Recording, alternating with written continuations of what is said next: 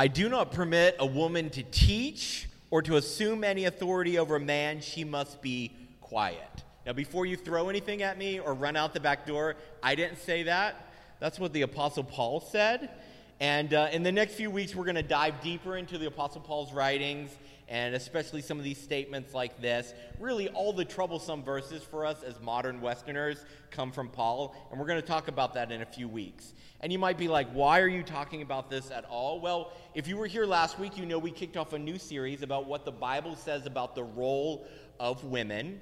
And remember, a lot of our friends, and maybe even you yourself, have heard things said from the church, and you're like, that kind of makes me feel uncomfortable. I don't know how I feel about that. And it makes me hesitant about parts of Christianity. So we're working through this idea and some of these concepts over the next few weeks. Remember, in Christianity, there's two broad strokes of theology about the role of women Complementarianism says men and women have different roles based around gender. Egalitarianism says men and women can both fulfill the same roles regardless of gender. God gives order around personality instead. And last week we talked about how bias affects how. Um, how words get translated into English in the Bible and even how we approach the Bible. It bias affects how we approach a verse like 1 Timothy 2.12, which I read at the beginning. Um, and even when we consider a topic like this. Now, this week, we're going to continue talking about how translation affects some of these ways we think about things. Every time the Bible is translated from the original language into another language, interpretation has to happen because there's not always a one for one um, a perfectly identical word in another language, which of course brings us back to Paul. What does Paul say here? Paul says women cannot have authority over men. And because of what we think of Scripture as being a collaboration between God and mankind, it makes it seem like this is what God wants, right? That God wants woman to not have authority, but does it? Is that what it's saying? Well, once again, we have to look at church history. For the first 300 years of the church, if you go back and look at the early church, men and women worked side by side, leading churches, teaching the ways of Jesus, sharing the good news of his coming kingdom. These early Christian fathers and mothers are sometimes called the desert fathers and mothers because of their devout faithfulness to sit and ponder and seek God in desolate places, and just because they went to desolate places to avoid Roman persecution. But after 300 AD, something happened. Constantine, the emperor of Rome, married the Roman Empire and the church, and suddenly being a part of Christianity meant that you had both access to power and authority. And soon it became about who had power and how you could use Christianity to get power and to limit others' access to power. Um, consider, for example, the Latin commentary on the epistles written in the fourth century. So, this was after the Roman Empire and the church were married together by Constantine. Um, there was a Latin commentary written on the epistles, including this verse, um, and it was written by Pseudo Ambrose. Now, Pseudo Ambrose, you're like, what kind of name is Pseudo Ambrose? That just means not Ambrose or fake Ambrose, because the guy wrote under the name Ambrose but everyone agreed who was his contemporaries that Ambrose didn't write this. Someone wrote under the name of Ambrose uh, a, a much as a way to kind of get their writings out there. They wrote under this more popular theologian's name. But pseudo Ambrose viewed 1 Timothy 2:12, which we read at the beginning, as requiring a strict system of patriarchy. Um, and you know, he, um, in his commentary, he writes that women were to be put under the power of men from the beginning of creation and should be, this is a quote, severely subjugated to men. This interpretation became the standard operating principle for the church throughout the Dark Ages. And then this language gets copied by the reformers. The Protestant Reformation, the reformers come in, and they reference this Latin commentary in their works. John Knox, who was a, for, a reformer, wrote a book in 1558 on why the Bible doesn't allow queens to rule nations. Um, he said only kings should be leading nations, not queens. He called his book The First Blast of the Trumpet Against the Monstrous Regiment of Women. What a title, right? It felt like he's compensating for something with a title like that, but. Uh, Martin Luther also cited this same Latin commentary when stating a woman should never look wiser or more intelligent than her husband. If she's smarter than her husband, she should just hide it. In 1637, Annie Hutchinson was tried for teaching the Bible to people. How dare her? You know? She taught the Bible to people. John Winthrop was the Puritan judge at her court case, and he, he accused her. He said, Hey, you've been accused of teaching the Bible. How dare you as a woman? And when she went to defend herself, he said, The Bible says you have to stay quiet, so you can't even defend yourself. So she just had to sit there quietly at her own trial. All these people who we would look at their writings and we would reference the, uh, the good, beneficial things that they did for the church, they kept referencing a Latin commentary written by an unknown author who used a fake name who said that women needed to be severely subjugated based on a bias that he brought to the Bible. Now, even if we take Paul's verse at face value, he never says anyone in there to severely subjugate women to men. That's something that Pseudo Ambrose read into the text. It's using, he used a text to support something he already wanted to do. And this interpretation doesn't work when you look at the Bible as a whole. If we just looked at that verse, that's the only verse we had in the whole Bible, maybe we could make an argument. But there's a whole nother part of the Bible. The whole, of the, all, the whole Bible works together. Consider with me this story from the Hebrew Scriptures, Judges chapter 4, verses 4 through 15. This is the story we're going to focus on today. Now, Deborah a prophetess, the wife of Lapidoth, was leading Israel at that time. She was leading Israel. She held court under the palm of Deborah between Ramah and Bethel in the hill country of Ephraim, and the Israelites went up to her to have their disputes decided. She sent for Barak, son of Abinadab, from Kadesh and Naphtali, and said to him, The Lord, the God of Israel, commands you Go take with you 10,000 men of Naphtali and Zebulun and lead them up to Mount Tabor. I will lead Sisera, the commander of Jabin's army, with his chariots and his troops to the Kishon River and will give them into your hands. And Barak said to her, If you go with me, then I will go. But if you don't go with me, I'm not going. And she said, Certainly I'll go with you. But because of the course you are taking, the honor will not be yours, for the Lord will deliver Sisera into the hands of a woman. So Deborah went with Barak to Kadesh. Um, there, Barak summoned Zebulun and Naphtali, and 10,000 men went up under his command. And uh, Deborah also went with him. Now, Heber the Kenite had left the other Kenites, the Zanaim near Kadesh. And when they told Sisera that Barak, son of Abinadab, had gone up to Mount Tabor, Sisera summoned, um, summoned his forces to the Kishon River and all his men and his 900 chariots fitted with iron. And then Deborah said to Barak, Go, this is the day the Lord has given Sisera into your hands. Has not the Lord gone ahead of you? And so Barak went down to Mount Tabor with 10,000 men following him. At Barak's advance, the Lord routed Sisera and all his chariots and his army by the sword. And Sisera got down from his chariot and fled on foot. I know there was a lot of like, ancient Hebrew words and places in that. But here's the thing the nation of Israel was being oppressed by another nation, they were under the role of a tyrant. And during this time, Deborah was leading the country, and she says, We keep being harassed by this tyrant. So she calls the general of the army and says, Gather your forces. God is sending you out to defeat them. And that's exactly what they do. They go down, the enemy gathers his forces to oppose them, and they're completely wiped out, and the leader of the enemy army flees on foot. The first thing I want us to look at, though, is this phrase at the very beginning. Now, Deborah, a prophet, the wife of Lapidoth. Um, in Hebrew, this is what it says. There's no articles in Hebrew, no a, and, or thus. Um, and so, literally in Hebrew, the words are the Hebrew word for prophetess, the Hebrew word for woman, and the Hebrew word for flame. So, it, literally, it reads Deborah, a prophetess, the woman of flames. Now, translators have decided that flames is a name. If you read in your, your English translation, most will say the wife of Lapidoth. Lapidoth is the Hebrew word for flames, and they just kept the Hebrew word in there. Um, and so, because it literally says, Deborah, a prophetess, the woman of flames, they are saying that, well, she's the woman of a man named Flames, and if she's the woman of a man named Flames, she's the wife of a man named Flames. Now, what's the problem with this? Well, Lapidoth never appears in the story. We don't ever see Deborah talk about a husband in the story. The name Lapidoth is never used as a name anywhere else in, Bi- in the Bible. Jewish tradition is that Deborah was married to Barak, the head of the army that goes out and fights in the battle here. So, which one actually fits the passage? A husband who has no role in the story, who happened to have the name Flames? Or is the passage saying Deborah is a woman who is fiery, bold, and brave? English translators looked at this and they said, hey, what makes more sense to us? Well, women are basically wives. So it's easier for me to say she's the wife of a guy named Lapidoth, flames, than it is for me to say she's a woman of fire. Hebrew is a poetic language. It wants to use signs and senses to convey truth. And this is part of what makes it so challenging to translate into English.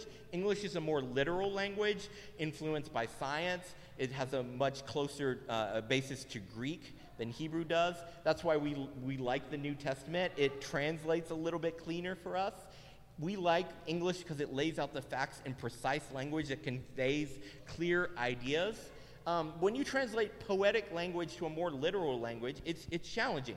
For instance, the Hebrew word for heaven is ha-shamayim. Ha-shamayim. Can you say that? Yeah, yeah. Ha-shamayim. You learned some Hebrew. We translate it in English as heaven. In Hebrew, it means the water above. The water above. Sometimes it's translated sky, sometimes it's translated heaven, but it literally means the water above. Ruach is the Hebrew word that gets translated into English as spirit. In Hebrew, ruach means wind. So your spirit is, you're like, ah, I have a wind inside of me. I have this living breath inside of me. That's ruach. Do you, but do you see how Hebrew is a poetic language, and we're trying to translate it into English, and it's challenging. And so when translators come to the text, they have to interpret what it's trying to say and then figure out how to put that into another language. And that's challenging. And when they came to Judges chapter 4 and looked at Deborah, they said, Well, she's a woman. She's probably a wife. So we're going to say that this is a guy's name instead of a way to describe her. Imagine translating a poem into a court document. You know, court documents are so boring. Like, they're just like, this person said this, and then this fact, and then this fact, and then this evidence was entered. Uh, poetry doesn't translate like that. Something's lost in the process, even if you accurately reflect everything the poem was attempting to express. To translators who saw women as primarily wives and mothers, they could not see Deborah as anything else. And the text says, Deborah, woman of flames. And the translator said, This is Deborah, wife of a man named Flames. Could be, but poetically, it seems to make more sense reading the story to say this was a woman on fire. One Hebrew scholar says it's interesting that Lapidoth is not just the word for flames, it's literally the word for the flames from a lightning strike. So Deborah isn't just a fiery woman, she's fiery like a lightning strike. And uh, I think that's just a cool way to think about her. But translators here avoided the more poetic interpretation, interpretation of the text in favor of a more grounded one because it fit their way of thinking. And you might be like, okay, Alex, why do we care? Like, who cares if she's married to a guy named Flames or if she's a fiery woman? Well, I think it's important because Deborah led Israel. Remember, we just read that? She wasn't like, like, oh, I kind of advised the leaders of Israel a little bit. You know, I'm a background. She led Israel. She was their de facto leader. She was a prophetess as well as their government leader. She stood and said, This is what God is saying to you. Remember when she called Barak to her? her she said, God wants you to go and do this. She spoke in the place of God. And I can't help but think, what did the Apostle Paul think about that? What did pseudo Ambrose think about that? What did the translators translating this into English, who maybe had some biases, think about that? See, everyone came to her, it said, to have their matters judged. She wasn't just judging things for the women and the children. You know, like, oh, if a woman or a child has a problem, bring them to Deborah, she can sort it out. No, it said everyone was coming to her to have their matters judged men and women, older men, younger men, it didn't matter, everyone. She just wasn't over the women's ministry or the children's ministry, she was the leader of everyone. When she sent for a man like Barak, he came, and when she said, This is what God says, they listened. And what she said didn't lead to ruin, it led to blessing.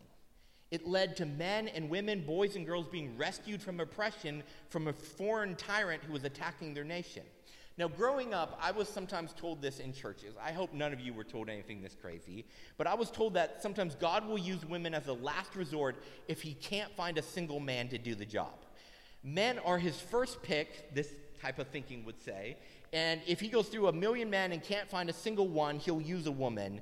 And they would cite this story as an example. They would quote Judges 4 9 as a proof text, where Deborah says, But because of the course you are taking, the honor will not belong to you, Barak, for the Lord will deliver Sisera into the hands of a woman. And they would kind of use that verse and they would say, See, God wanted to use Barak. They wanted him to be the leader, but he was too cowardly, so God had to use a woman. That just doesn't fit the story at all. The problem with reading the text that way is it makes no sense. The glory for killing the enemy leader didn't even go to Deborah. This isn't even talking about Deborah. It goes to Jael. We didn't read her story, it follows immediately after this, but the leader of the army gets down out of his chariot. He's fleeing on foot. He sees some tents. He goes up to him and he's like, Hey, can I spend the night here? I'm exhausted from the battle. And there's a woman there named Jael. And she's like, Sure, come in. She gives him some milk. He lays down and takes a nap. And she goes, This is the tyrant. I know this guy. And she takes a tent peg and she takes a hammer and she kills him in his sleep. And the glory for defeating the of the leader of this enemy nation, this tyrant, goes to some random woman living out in a tent in the middle of nowhere. That's what Deborah's talking about. When the glory for killing the enemy leader didn't go to Barak, it ends up going to this unknown woman. The glory of landing the killing blow on the foreign tyrant goes to this ordinary woman going about her ordinary day when she took an extraordinary action. But that doesn't take any of the glory Deborah received for coming up with the entire plan, for organizing the leadership, for taking part in the battle. Deborah summoned Barak. She gave him his marching orders. She's the one who came up with the entire idea. She's getting praise whether she went with Barak or not. She's the leader of the nation. She's going to get the glory. It's not that God was like, well, if Barak had just done it without Deborah, you know, he would have got the glory that I wanted him to. That just doesn't fit this story at all. Deborah wasn't leading Israel here because there were no men willing to do it. She was leading Israel because she was the best person to do it, because God chose her to do it. She was leading Israel because that's what God created her to do if there's a choice between a competent, compassionate female leader and an arrogant, ignorant male leader, God doesn't want us to pick the man to lead just because of his gender. He wants us to pick the best candidate, not the one that fits some kind of sexist agenda. If God has equipped someone with spiritual gifts, it would be standing in the way of God to prevent them from using those gifts. If God made you to teach, teach. If God has made you to lead, lead. Find out how God has made you. Find out what purposes and plans He has put inside of you and ignore the pseudo Ambroses with their opinions. At the heart of the question about the role of women in the Bible is a question about authority. Remember, that's the word that's used in that verse in 1 Timothy 2 12. Um, Paul says, I don't let men exercise authority over women. The word in Greek is actually really tricky to translate. The word for exercise authority is a really complicated Greek word, and exercise authority is a very complicated uh, translation, but we'll talk about that in a few weeks. But when translators chose the word, they chose the word authority, and that tells us something about what their agenda is.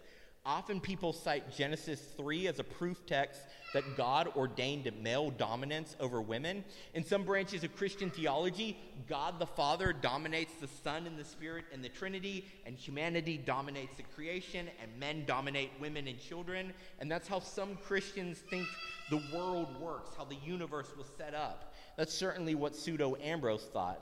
But let's look closer at that proof text in Genesis 3:16. Genesis 3:16 says, to the woman he said, Your sorrow will be greatly multiplied and your conception. In pain you will bring forth children. Your desire shall be for your husband, and he shall rule over you. What's happening here? The, the man and the woman have both rejected God's place for them in the Garden of Eden. They've tried to do things their own way. They've attempted to um, gain wisdom without God. And God is going through this list of results as a result of them stepping away from God. And notice this wasn't God's ideal design. This was a result of sin in the world. Male dominance of woman, women isn't God's design, it is sin's result. Now, follow my logic here. If men ruling over women is a result of sin, men partnering with and empowering women is a sign of Jesus' restorative kingdom. Redemption and restoration means overthrowing of the patriarchy.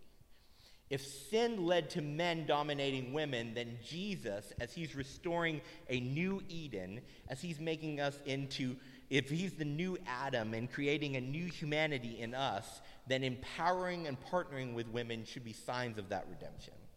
The view that the Father dominates the Son and the Spirit completely rewrites the picture of the Trinity in Scripture. The primary emotion in the relationship of the Trinity is not authority, it is love.